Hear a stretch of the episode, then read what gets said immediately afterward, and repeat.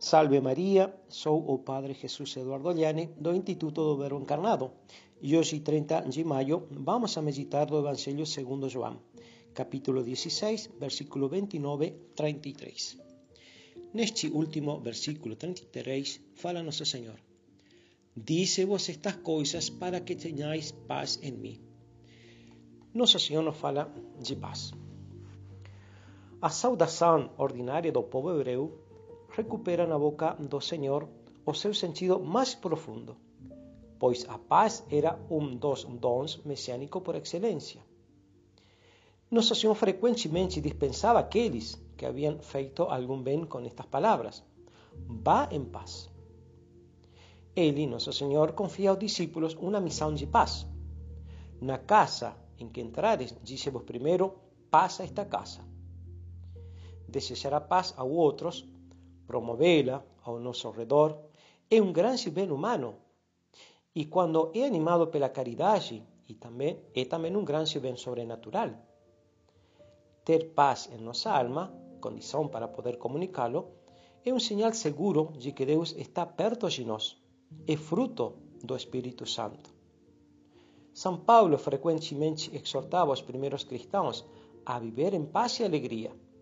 Ele falava assim a los Corintios en su segunda carta. Alegrai-vos, vivéis em paz, e o Deus da caridade estará convosco. A verdadeira paz é fruto da santidade, do amor a Deus, da luta para não deixar que esse amor se extinga por nossas tendências desordenadas e por nossos pecados, falava Santo Tomás de Aquino. E acrescentava: quando Deus é amado, alma torna-se uma boa árvore que se dá a conhecer pelos seus frutos. As ações que ele realiza revelam a presença do Paráclito e, na medida em que causam alegria espiritual, são chamados fruto do Espírito Santo. Um desses frutos é a paz de Deus que excede todo conhecimento, fala São Paulo aos Filipenses.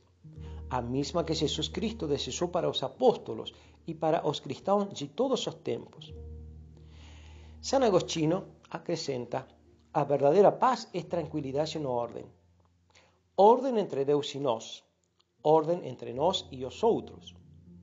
Se mantivermos esse, essa ordem, paz e poderemos comunicá-la.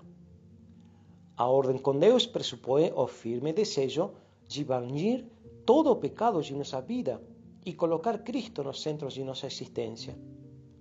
A orden con nosotros conduz, antes de todo, a relaciones de justicia cuidadosamente vivida, en obras, en palabras, en juicios, pues a paz es obra da justicia.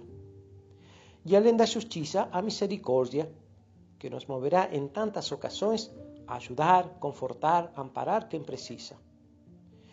Onde há amor à justiça, onde há respeito pela dignidade da pessoa humana, onde não se busca o próprio capricho ou a própria utilidade, mas o serviço de Deus e dos homens, aí se encontra a paz. O Senhor nos deixou a missão de pacificar a terra, começando por colocar a paz em nossas almas, na família, no lugar onde trabalhamos.